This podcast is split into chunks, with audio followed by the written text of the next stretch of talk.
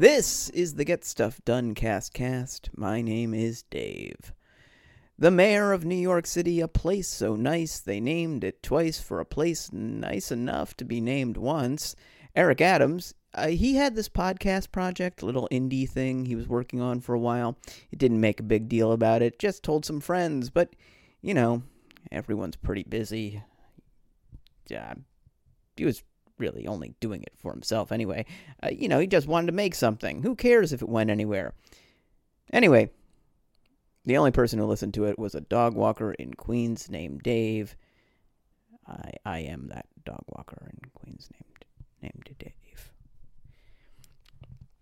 So the drought continues. Eric Adams hasn't updated his podcast, and so I'm going to go forward with my review of other content that he has generated. Today, we're going to discuss one of the two books he's credited as having written Healthy at Last A Plant Based Approach to Preventing and Reversing Diabetes and Other Chronic Illnesses.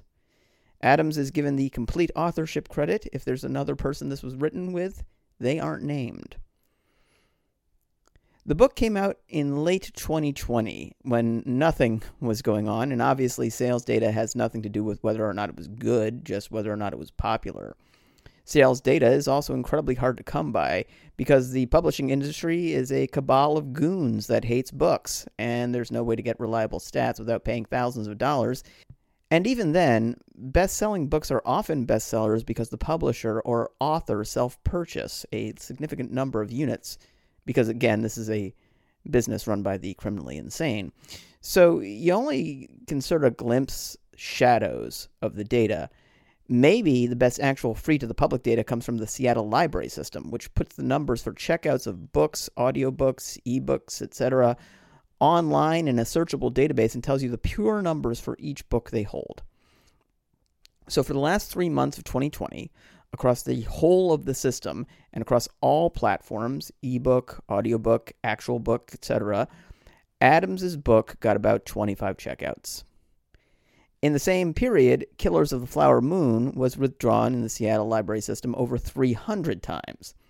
These are apples and oranges in many ways. Killers had been out for a few years at that point, for one, but it was also optioned to be a movie in 2020 and was a work of history, whereas Adams has written something that can best be described as a cookbook smashed into a pep talk by a guy who has buttonholed you at a party and you're starting to get the sense that you need to cut things off before he tells you the Earth is trapezoidal and its core is edible. Right, a couple things at the top.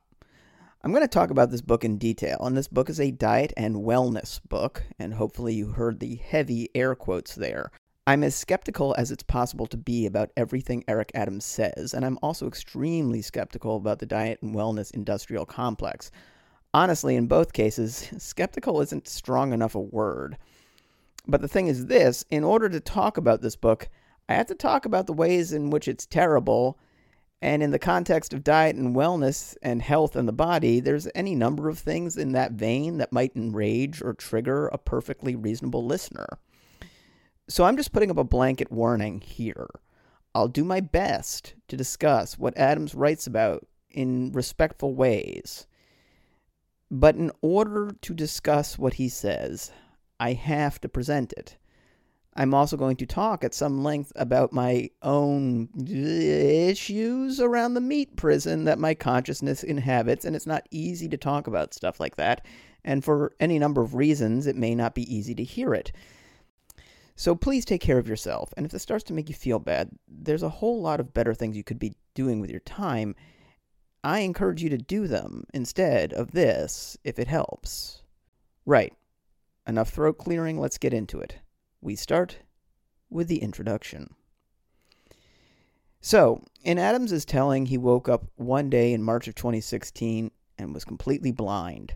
His doctor tells him that his A1C is out of control, he's full blown diabetic, and he'll be on meds for the rest of his life. Adams acknowledges that this should not have surprised him. He comes from a family of diabetics, and he tells us a story that I'm sure happened about taking his mom to a, to a reunion of his family, finding out that she didn't have her meds with her, and when he suggested going home to get them, her rolling her eyes and asking the room if anyone in the family had some medication they can spare, and literally everyone holding up a bottle of pills. That sounds reasonable, because among other things, famously, diabetes meds are cheap and plentiful and everyone carries more than they need. Adams writes that much of the reason his diet was terrible was due to the stress of being a police officer and the trauma he encountered. He coped by eating. I did the same thing when I was younger. I mean, I wasn't a cop, I had a real job, I was a barista. Also, before that, I was a child, and people kept trying to hurt me, so, like Adams, I ate a truly heroic amount of fast food and drank an insane amount of soda. I can't say what the future will hold for me. I can say that my late mother, formerly the chief of endocrinology at a well regarded hospital, once told me that due to my family history, despite the fact that I ate nothing but sugar and feelings for most of my teens and 20s, I will most likely never develop diabetes. I'm 45. My A1C at last check was 5.4. I'm a vegetarian, but I do any number of things that are ill advised from a health perspective. I have changed my diet because if you eat nothing but sugar, you feel pretty bad a lot of the time. So I could tell you about the miraculous changes that quote unquote eating right has created for me, and I could try to sell you on following the Dave the Dog Walker slash podcaster's plan for lifelong health. But my strong suspicion is that I've just got genes that break one way. And I'd still have to do something either surgical or pharmacological because one of the ways my genes break is that my body holds on to weight no matter how much I eat or walk. And I walk 15 miles a day. And to be honest, I lost a lot of weight in an incredibly unhealthy and probably damaging way that I call not eating food for a lot of my 20s now that I'm in my 40s and I've been forced to accept that I will never get uh, the weight off of my midsection, and intellectually I understand that not only is the weight on my midsection not particularly a problem or something the world should care about, that my negative feelings about it are socially derived and not based on anything logical, my whole relationship to food, to weight, to diet, and to my body is still incredibly disordered. Except that in America, this order is completely ordered. It became the norm once it became clear how profitable it is to sell the idea that a conventionally attractive, healthy body is just over the horizon, and all you need is to follow a new diet.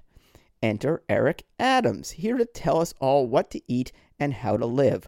Quote, Comfort food helped me get through the aftermath of September 11th. Hours after the Twin Towers crumbled, I arrived at Ground Zero to guard the search and rescue workers. We didn't know yet who had attacked us, and we were in constant fear.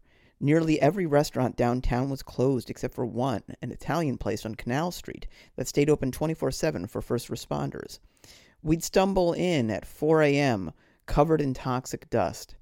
The restaurant owner would shuffle out of the kitchen with plate after plate of baked Zedian chicken, most of us were still shell shocked from the attacks and shoveled the food down without thinking. We didn't care how many calories were in the buttered pasta, how much saturated fat was in the lamb, how much cholesterol was in the salmon. Food was a respite, a constant, a support. You know, I don't have a lot of rules about food, but one is that if you're covered in toxic dust, you can take the night off from counting calories. This is also just an insane way to describe someone doing you a kindness and feeding you when you need food, down to saying that the owner was shuffling one of the things that's happening to me right now as I'm reading and writing this, as I'm coming to the first study that Adams cites, as I'm noticing still in the introduction that the first study Adams cites is a limited study of 21 people with severe heart disease who were put on an intensive whole foods diet, presumably monitored intensely by the physicians following them, and given direct care that most people cannot access. Presumably, this food was made for them, and all these things make this potentially interesting but impossible to replicate for real world individuals with heart disease, I have to stop myself right now because I can feel it as I'm writing this. This is turning into an Eric Adams adjacent version of maintenance phase. If you haven't listened to Maintenance Phase, please do. Without reservation, without hyperbole, it is one of the best podcasts ever made. It truly helped me to become aware of just how insane the diet landscape is in this country, how toxic our relationship is to food and to diet, and how fat phobic and horrible all of this is. And the hosts, Michael Hobbs and Aubrey Gordon, should they ever do an episode on this book, would do a much better takedown of it from that perspective than I ever could.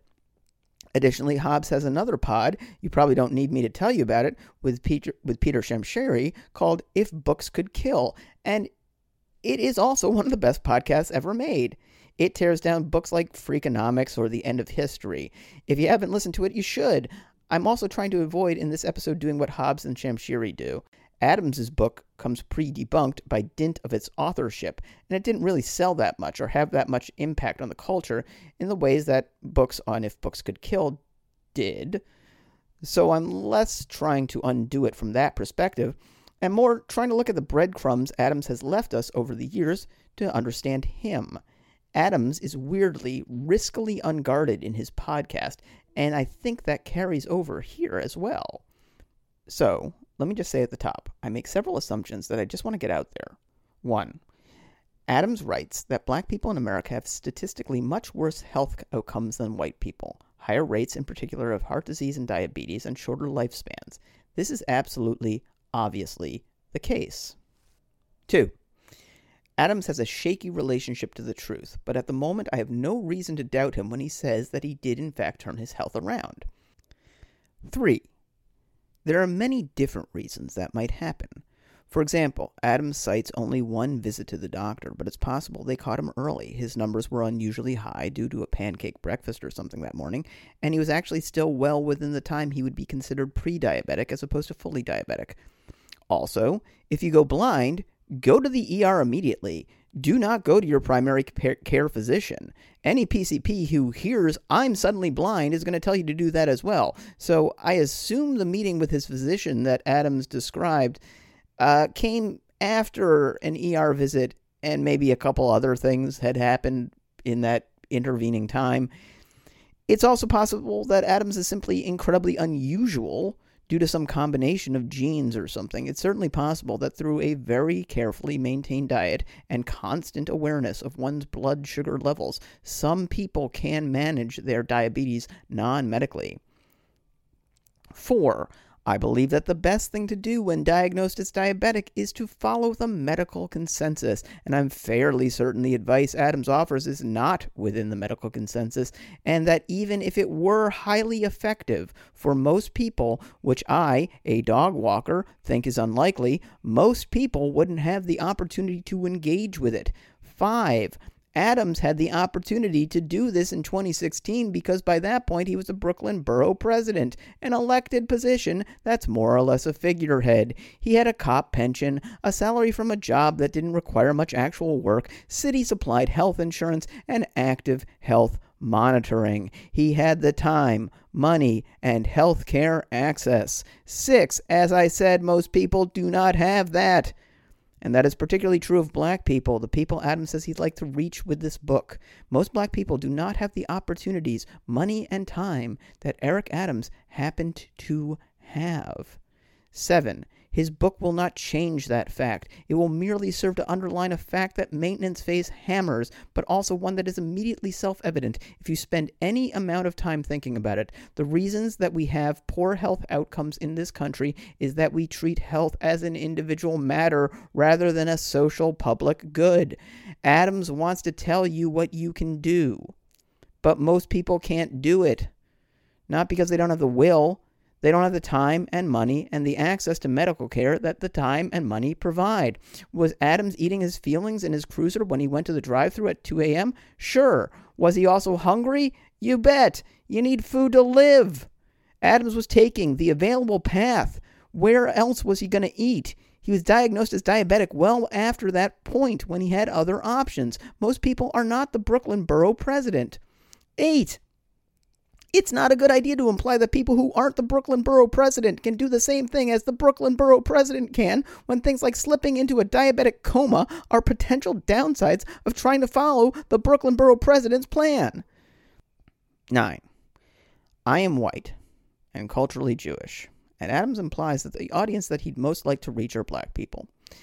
It's almost certain that I'll miss important nuances in that gap, and I'm going to do my best to be as sensitive as I can to that. I'm certainly not here to do harm, but I recognize the risk and I'm always appreciative of feedback if and when I do fuck up. 10. I am here to do a podcast about Eric Adams and why he's a really bad mayor. I am not here in any way to tell you what to eat or not eat. You want to eat like him? Go nuts. You want to eat nothing but Pop Tarts and hamburgers? Also fine by me. The health impacts of either of those choices in the long term, in my non medical opinion, as a dog walker who is not giving you advice, are marginal compared to the health impacts you'll face from your own genetics, certain environmental exposures if you work in a high risk field, and your consistent access to consistent and preventative medical care we also tend to think of healthy people as distinct from unhealthy people in the same way we think of rich people as distinct from poor people. But all people are part of the same bucket. And a rich person can become poor. A healthy person today is a sick person tomorrow. Being healthy isn't virtuous, being sick isn't shameful. 11. But again, this podcast isn't really about that. So, unless he writes something else truly deranged about the subject, I'm going to try to keep it to what this podcast is theoretically about, what Adams' output inadvertently reveals about him, and why he's a really bad mayor. And then immediately he says something deranged. He calls the doctor from the study I was just meandering around debunking and asks him to explain how animal products were killing him. The, the way this is presented is that Eric Adams just dialed up Dr. Caldwell Esselstyn at the Cleveland Clinic, and the doctor, all too eager to explain his findings to some guy on the phone and having nothing better to do with his time, talked him through it. I don't know what happened here, but it wasn't that. I'm guessing whatever conversations Adams did have with Esselstyn were at the seminar Adams attended shortly thereafter at the Cleveland Clinic for several hundred people from around the country, and I don't know what it costs to have Dr. Esselstyn prepare sample meals for you and give the series of lectures Adams describes attending, but again, I'm not sure the problem here is individual choices in diet as opposed to, you know, the cost of care. At any rate, Esselstyn tells the assembled attendees that diabetes is a lifestyle disease. I Googled around a bit and found that in 2019, attending what appears to be a single day seminar run by Esselstyn in Oklahoma City cost $275 before travel and hotel costs. Also, the bio mentions that prior to being an evangelist for a certain type of diet, prior to being a physician at all, Esselstyn was an Olympic gold medalist rower. One of the things I find so fascinating about people who feel that they are successful, whether they're unusually healthy or unusually wealthy or unusually good at rapping or able to create a following online or whatever, is that whenever they decide it's time to share their success, they always talk about their secrets, whether it's hard work and perseverance or the key to weight loss or a certain number of rules to power or whatever, as opposed to, unfortunately, you just got to be lucky, which is what these people actually are. They didn't do anything special. I mean, they worked hard, they rapped, or they rode, or uh, they they paid uh, attractive people to stand next to them while photos were taken or, or, or whatever. Uh, but they were lucky enough to be capable of doing that, or they lucked into the right combination of talented in the right place at the right time, or they were simply in the right place and not the wrong place. Dr. Esselstyn also has a Bronze Star from Vietnam, and I can't help but wonder about the five feet to his immediate left and his immediate right for certain extremely kinetic moments of his service and all of it can go away. Investments crash, public tastes change, healthy bodies become sick bodies. All these people will point to their hard work. No one's working harder to survive than the people you haven't heard of. So much hard work goes into just being a normal surviving person in the world, and so much more hard work goes into being a person who's just scraping by. As for Esselstyn, Adams seems to be basing his diet plan off of the one the good doctor advises. I cannot assess any of this for efficacy, though at least one other physician at the Cleveland Clinic seems to have their doubts if the if you know Wikipedia is a reliable source. But I grew up in a family of doctors, and most doctors seem to have their hearts in the right place. They're also patient focused, individually focused, not societally focused. That's for elected officials, right? Adams writes that when he returned to Brooklyn, he realized that a lot of his constituents didn't have access to healthy food. Living in, uh, most people use the term food desert. Adams uses food swamps, whatever. He then says that before he healed his constituents, he needed to heal himself. And I feel like that's not how being an elected official works. Also, why why can't he do both? He has a, a, a job his job is actually to take care of his constituents. His his his, his health is his own concern. That's the what the category of job uh, public servant implies. I mean, I guess once he's fixed his health to the point that he can write, you know, diet and wellness books about it, I'm he'll he'll probably get, you know, right to work on taking care of the people of New York though, right? Anyway, Adams goes plant based, and in his telling, weight just falls right off of him, though it's never stated that weight was the problem. People tend to take the mental shortcut that fat equals unhealthy, but that's at best a spectrum over a large population, and also, depending on how you define it, an extremely large percentage of the population is currently fat, and clearly not all of them are in dire health. His doctor says he's never seen medication be this effective, and Adams replies that he stopped taking his meds months ago. This is really dangerous. Adams doesn't put a caveat on any of this that he is not a doctor and he is not giving medical advice. If he's lucky, he'll get sued by people who survived taking his advice and not by the survivors of people who didn't live through it. He doesn't advise planning your care with a doctor. He simply says that being vegan is the key to health. Veganism is comorbid with having the time to truly consider your food options and to plan for them because it's not really possible to do it without having that time. Having time is typically comorbid with having money. There are plenty of vegans that aren't wealthy, of course, and veganism is great for many reasons. It's also very difficult, even in Queens. I've tried. What percentage of positive health outcomes for vegans as a population are due to the diet? And what are due to having time and money? Later in the book, Adams will point out that there is a huge disparity in lifespans based off of taking a trip of only a few miles in Baltimore. And that's not because people living in Fairfield are meat eaters and there are only vegan people living in Sobo. Ugh, they call it Sobo. Gugh, Fairfield is poor. It lacks services. People there don't have health care access. Sobo, yuck, is rich.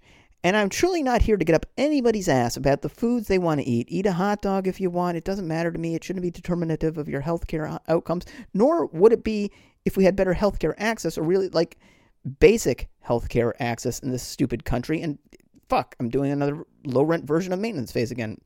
Sorry. We're still somehow in the introduction, and Adams is now introducing us to his friend Cliff, who used to be athletic but broke his leg in his 50s, setting him on a period of declining health into his early 60s when he had a heart attack. Quote, when Cliff told me what happened, I said, Brother, you have to change up the food you eat. You need to cut out animal products and eat only whole plant foods. I told him about Dr. Esselstyn's workshop in Cleveland and to check out the multitude of plant based resources available online. But was food Cliff's problem? Unlike me, Cliff ate a fairly decent diet for most of his life. He didn't eat meat or drink soda. He has a salad every day, but he devoured fish and dairy products. Cliff loves cheese, shellfish, lobster, crab, and shrimp. Seafood is good for you, he'd always thought. That's what everyone was told. After Cliff's heart attack, his doctor simply prescribed cholesterol lowering pills. Just take these and you'll and keep doing what you're doing, he said. The former NYPD detective wasn't satisfied. My friend Eric thinks, uh, thinks I should try a plant based diet, he told his cardiologist during a checkup. He thinks that all that fish and cheese might have caused my heart attack. The doctor sighed. That's probably too difficult for you. It's a lot of work changing your diet.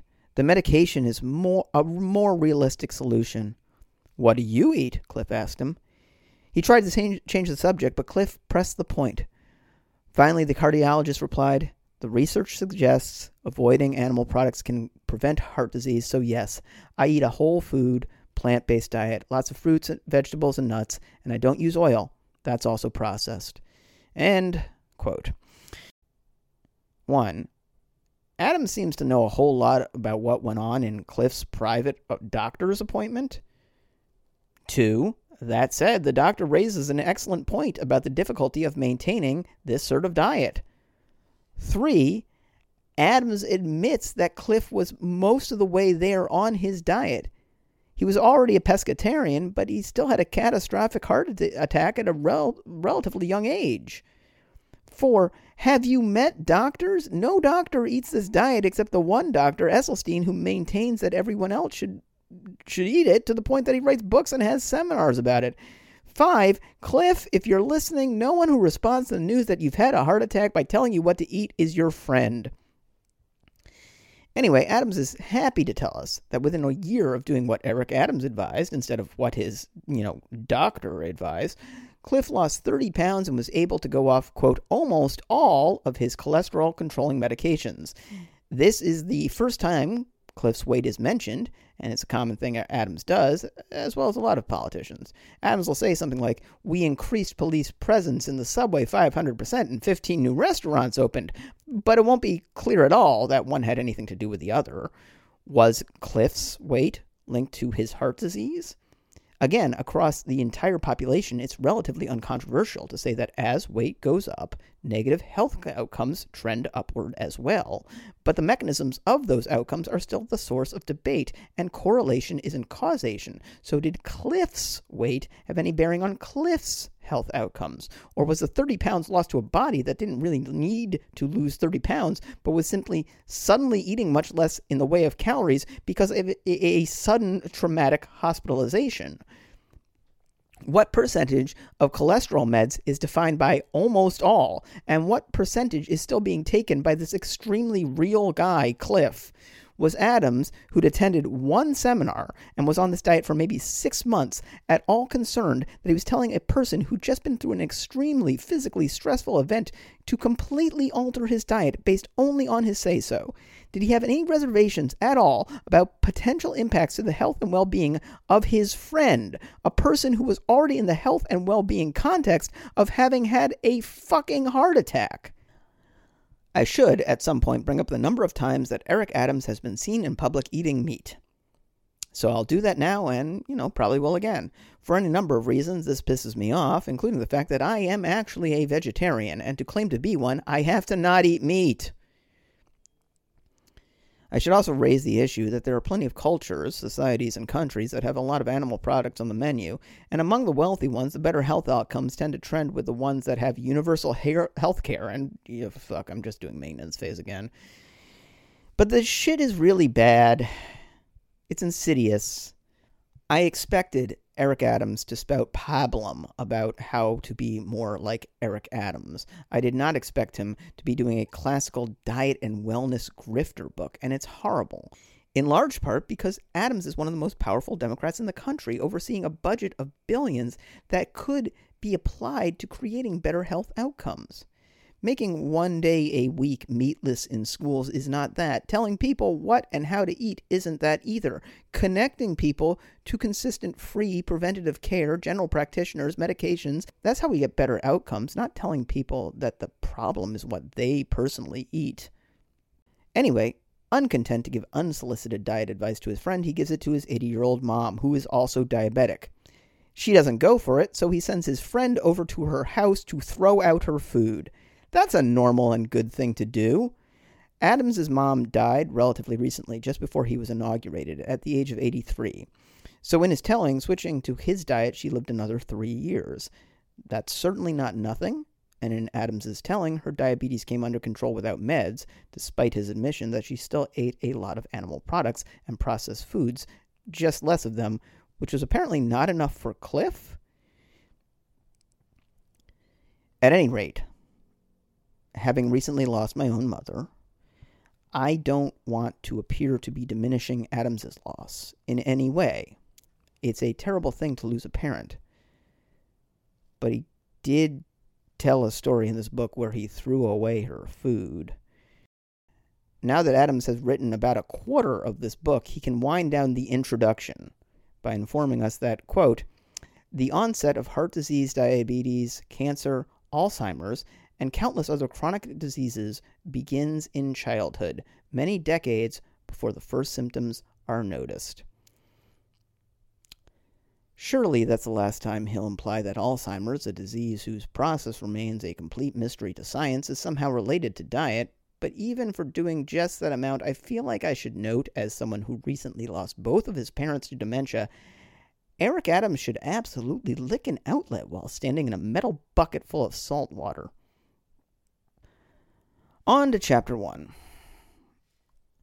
Chapter 1 is called The Science of Plant Based Nutrition. It is, thank God, relatively short, and my goal is to engage with the science he quotes as infrequently as possible. I'm not a physician or an expert of any sort. I walk dogs and make weird podcasts.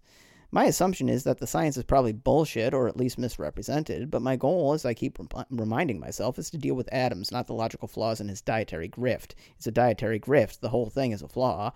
I'm trying to come up with the unified theory of a bad mayor. Adams starts off his chapter on the science of this diet by assuring the reader that it can cure not only diabetes and heart disease, but prevent breast, colon, and prostate cancer, arthritis, Alzheimer's, and other forms of dementia. Again, eat glass, Eric. Depression, absolutely fuck yourself, Eric acne, and eczema. I said I'd ignore the science and focus on the man, but in my defense, snake oil salesman is a type of man. The other reason I shouldn't spend a lot of time debunking the science in this chapter is that there's virtually zero science presented in this chapter. It's more or less just anecdotes. A famous doctor, who Wiki informs me died at a relatively young age of 69, invented a diet kind of like this one. In another story, that doctor helped a lady who was sick. Bill Clinton went vegan and reversed his heart disease, which is definitely due to the diet and not the physician access that comes with being the former president of the fucking United States, who's also worth about a $100 million. It goes on like this. Some of the anecdotes are ones Adams seemingly reports from other books about this diet and contain virtually no information about the person they're theoretically about, except that the diet worked for them. Also, Adams lets us know that he was told to turn in his driver's license by his ophthalmologist after being diagnosed with diabetes related blindness. And I'm pretty sure he didn't do that. And he then can, claims that his vision is now fine. For all I know, it is, but it doesn't seem great that Adams was like, let me keep driving while ignoring this and other medical advice in favor of a weird diet I don't actually maintain as I pilot my car through this pedestrian filled plaza on my way to a private club where I think I'll have the branzino. It would potentially explain why Safer Streets advocates kept noticing that Adams's personal car was illegally parked on the sidewalk during his tenure as Brooklyn Borough President. Adams notes that cancer also kills black people at disproportionately high rates, and he seems to think that black people all eat the same thing, so that must be the cause of their health problems, as opposed to many black people facing similar systemic racist barriers to care, disease prevention, and wealth accumulation. I mean, black people generally have less access to good food, but they also generally have less access to mansions. Meanwhile, most people who live in mansions live a lot longer, so it's probably the mansions, and only the mansions, that are the issue, right? This is an intentionally stupid and reductive way of making this point, but I think the point itself is relatively clear, right? Adams next turns to a section on how to prevent Alzheimer's and dementia. Apparently, it's with this diet. I've already given the reason I cannot assess this insane argument in a professional way, but fortunately, you don't come to me for professional behavior. So if you know Eric Adams, please roughly shove his head as close to the speaker as you can when I say the following Eric Adams, stick a starving ferret face first up your ass and let it eat its way to freedom. My mom was a vegetarian for 25 years. Good news. Eric Adams wants you to know your dick will work better on this diet. On to chapter two the real origins of soul food. Adams does some broad stroke assessments of the origins of three soul food dishes fried chicken, chitlins, and mac and cheese. He points out that the first two were survival foods for slaves, and the last was probably the product of slaves preparing the dish for slave owners, and then, after emancipation, migrating it north and mingling with Italian immigrants. Seems relatively uncontroversial. From my own ethnic background, consider the potato knish. While I have done very little research on the origins of the food, it's clearly diaspora based. It's made reasonably quickly from easily acquire, acquired ingredients. It's calorie and nutrient rich. It's fist sized and portable and dense enough to throw at somebody chasing you. I love a knish, but there's a lot of food like this out there. It's hard to read the grapes of wrath and then look at fried dough at the fair the same way. Of course, black Americans experienced and continue to experience a shockingly, uniquely appalling history, and, and, and foods that have survived to now are born on that history. I don't feel particularly qualified to comment on soul foods beyond that. But then apparently neither does Adams, pivoting almost immediately to a truly strange and vaguely conspiratorial discussion of how urban fast food franchises became black coded places to eat. Which, look, black people are 12% of the population, and about 25% of Americans live in city cores, about 50% live in the suburbs, the rest are rural. McDonald's wants everyone to eat McDonald's. Donald Trump wouldn't be eating McDonald's if it was black coded. Urban black populations certainly received narrow demographics based re- outreach in those markets. But white folks in the exurbs also see a lot of advertising that features people who look like white folks in the exurbs pulling their extremely large vehicles up at drive through windows. And once you start down a rabbit hole of there being shadowy forces at play in just about anything, as opposed to, in the case of urban black Americans, straightforwardly racist policies by established local governments and the feds uh, enacted out in the open, like redlining and not granting black soldiers access to the GI Bill, to name just a couple. It doesn't take long to start talking about who those shadowy forces might be, and for reasons that are unclear to me, conspiracists tend to land on those of us who love a knish. So, so maybe just talk about things that are actually happening. Adams does at this point, to his credit, pivot again to discussing healthcare access and treatment disparities in America, highlighting the fact that a few miles difference will knock decades off your life expectancy in areas of the country like Baltimore and Chicago.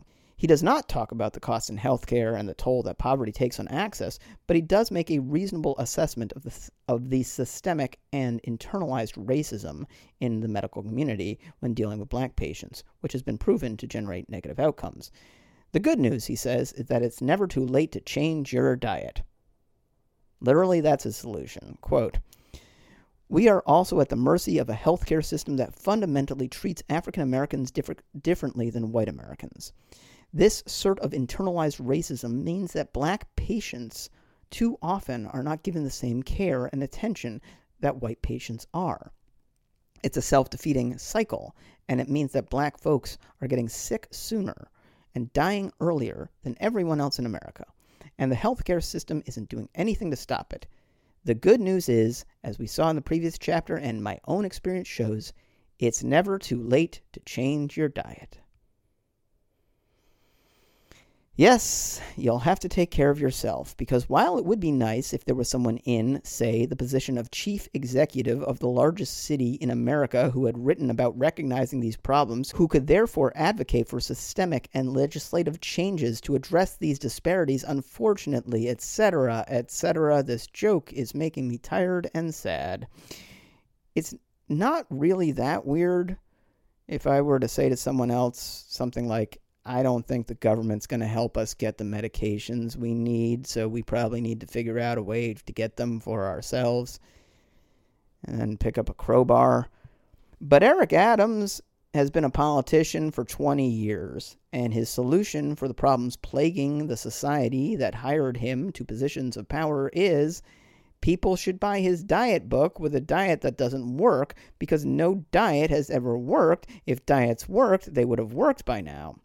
It reminds me of the episode of this podcast when his own homelessness services team was telling him over and over and over again that the barrier to housing was housing costs, and he kept redirecting to individual mental health. The man doesn't seem to understand that the role of government is to govern. On to chapter 3 Eric's Guide to Becoming Healthy at Last. Adams writes that he doesn't need for you to follow all of the steps or follow them in order. He wants you to work on his plan in whatever way works for you. So don't stress. The only thing he asks right now is that you immediately start a plant based diet of mostly whole foods. Now that you've done that, create a network of support. Everyone has a tight knit group of people around them who don't have much going on, so they can snap into action to support an individual diet. Also, he says you'll need a supportive doctor. And thankfully, we have universal health care access in this country, provided free at the point of care, so that's easy peasy. But not just any doctor, you need one who believes that you can reverse your disease, not manage it, and who doesn't want you to take drugs. In other words, if your current doctor believes you should take, quote, medication for, quote, diseases, you should leave them. If your doctor doesn't believe that plant based diets are best, you should also leave them. Outside of this being bad advice from a survival standpoint, and outside of the potential lawsuits that Adams would have faced had anyone actually read this book, have you ever tried to switch physicians? Adams says you need a doctor that's up to date on the latest research, just like former police officer, state senator, and at the time of the writing of this book, Brooklyn Borough President Eric Adams. Another question you should be asking your doctor is whether they believe heart disease, diabetes, and cancer are solely hereditary diseases. And I guess that's a fun way to get a very educated person to say literally no one believes that. Having said that you need to start a plant based diet of whole foods right now, Adams, having gone on a journey of about five pages, says that it'll probably be too hard to start a plant based diet of whole foods right now. So maybe start just dipping your toe with meatless Mondays. The next advice Adams gives is to smile and laugh, which is pretty good advice, so I suppose I'll try to make some time to do whatever the opposite of reading this book is. It's time to find out what to eat. So, Eric Adams tells us to eat a plant based diet and then literally lists everything that's plant based. He like goes on a tear of listing vegetables, like we're complete dipshits who've never heard of kale. Then he tells us fruits exist and, and basically names every fruit and all that padding, and he can't muster more than half a page to explain why we shouldn't cook with any oil. And his explanation is essentially, I personally don't believe that oil is good for you. On to fiber, about which Adams writes, quote, one of the most wonderful parts of a plant based diet is that you will learn you can have easy daily bowel movements. And I'm thrilled to know that the shit's just sliding out of my mare. Salt and sugar are bad, writes Adams, breaking the news to exactly no one. This kicks off another section of filler, which where he basically just reminds us what foods are considered healthy and what foods are not. Eric Adams encourages you to be adventurous and try foods that Eric Adams hadn't heard of somehow, like tofu or tempeh. In the year of our Lord 2020, Adams literally included a pronunciation guide for quinoa in his book. Adams next includes a section chiding us to remember that just because a food is vegan, that doesn't make it healthy. This is incredibly obvious, so I'd skip including it, except that this is the second or third time he's given a chunk of the book over to this point without seeming to realize that he'd already done so.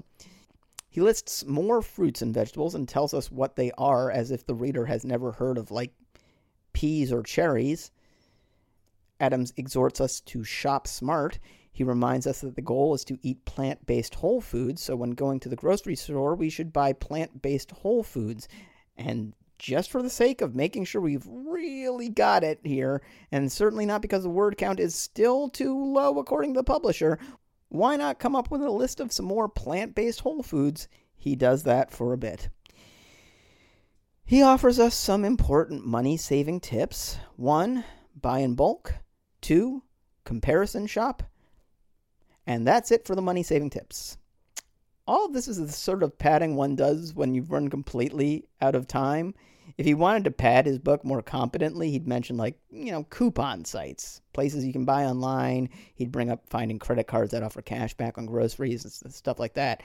Not that these are necessarily good ideas, but they're just ones that come to mind when thinking out, out loud in a relaxed kind of way. But if you're in a panic because the publisher needs the manuscript right now because you sat on it until the last minute, you might find yourself listing fruits and throwing in comparison shop before pivoting to a section written while looking around your kitchen at what gadgets you own.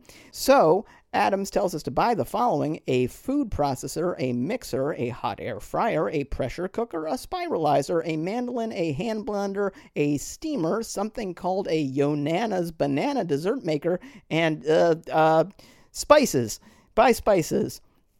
Don't worry though, you can still eat out while on this diet. The mayor himself does so all the time and is often photographed eating meat when he does. Just order side dishes and appetizers. Or, you know, go to restaurants in New York City or just about any major city, almost all of which, even the steakhouses, offer options to cover most diets and lifestyles. Now, to be fair, one might not have caught a change in dining culture that happened about 15 to 20 years ago if one eats primarily in private clubs run by one's criminal cronies.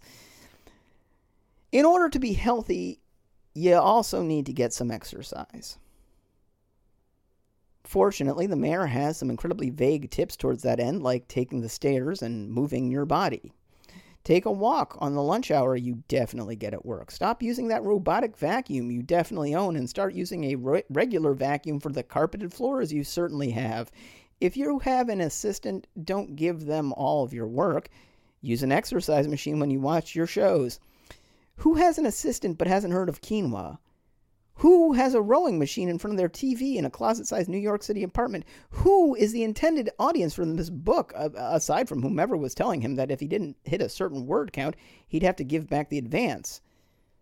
An answer might orbit the home in Fort Lee, New Jersey that Eric Adams owns. It was never actually clear that he met NYC's residency requirements to run for mayor.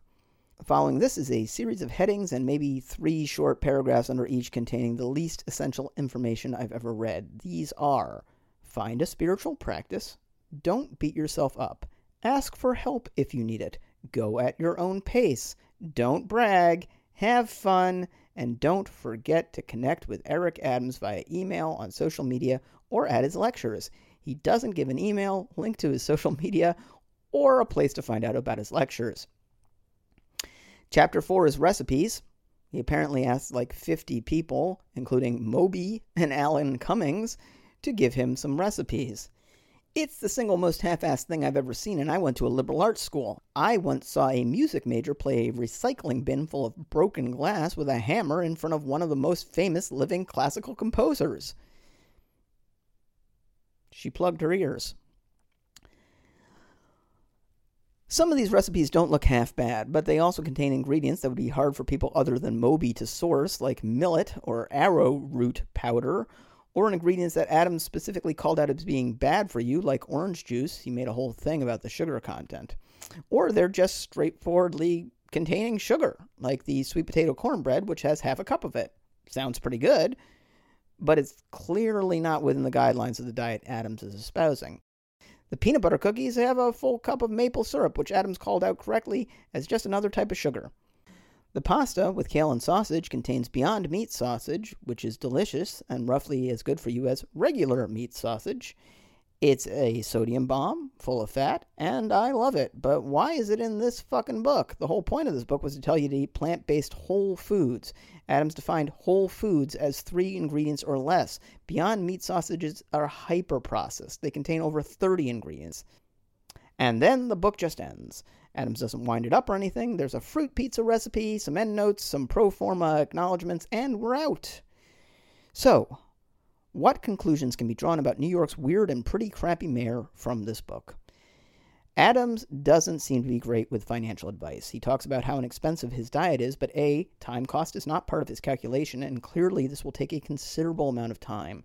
Among the reasons fast food is popular, outside of tasting really good and being reasonably inexpensive, is that it is fast. B, the recipes require a lot of specialty ingredients, and Adams wants you to buy a bunch of specialty equipment. I don't want to overread here, but there may be evidence in these pages for the reason NYC's budget is suddenly surprisingly completely out of hand. Adams is weirdly unguarded with his advice. His advice is terrible, of course, but it's not unusual to find terrible advice in a diet or wellness book. It's pretty unusual for a book of medical advice to do no ass covering, particularly if it's written by a person who is at significant risk of being sued, like a politician. But unlike a lot of politicians, Adams isn't a lawyer, he's a cop. And cops are used to saying shit like they're authorities. Some of them even come to believe the things that they say. Like a lot of people in positions of authority that they didn't really earn, Adams seems to think his word is as good as action. Talking isn't doing. Adams doesn't seem to really know that. He seems to believe that if he doesn't know about something, no one knows about it, in fact. And writing in 2020, he wants us to tell us about kale as if it's some big secret and not an item that was added to McDonald's menu in 2016. Adams is a grifter and likes hanging out with the morally flexible. We've pretty well established that his campaign took a lot of money from people who probably were not supposed to be giving money to campaigns, and that seems to be the focus of more than one ongoing investigation. He seems to have a lot of folks around him who've committed fraud or received bribes or, you know, uh, tried to kill somebody like Remy Ma, who blurbed his book and did a six year stint as a guest of the Bedford Hills Correctional Facility for Women for straight up shooting someone in the stomach outside of a Manhattan club.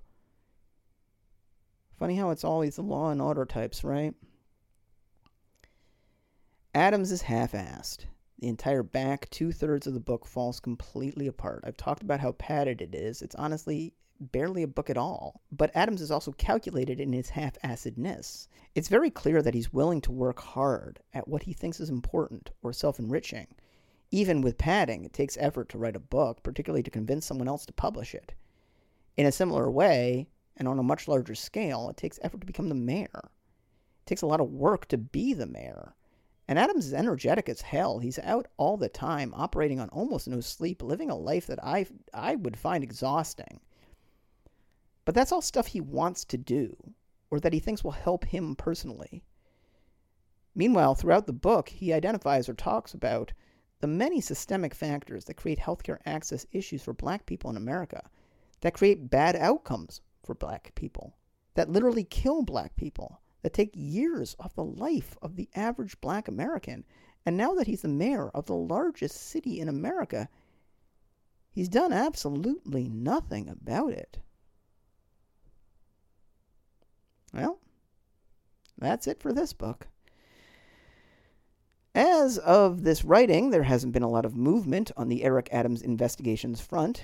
There's been a significant amount of news on the budget, but it's moving fast enough, and you'll be shocked here, weirdly enough, that I think it's best to give it a little room to settle out before I talk too much about it.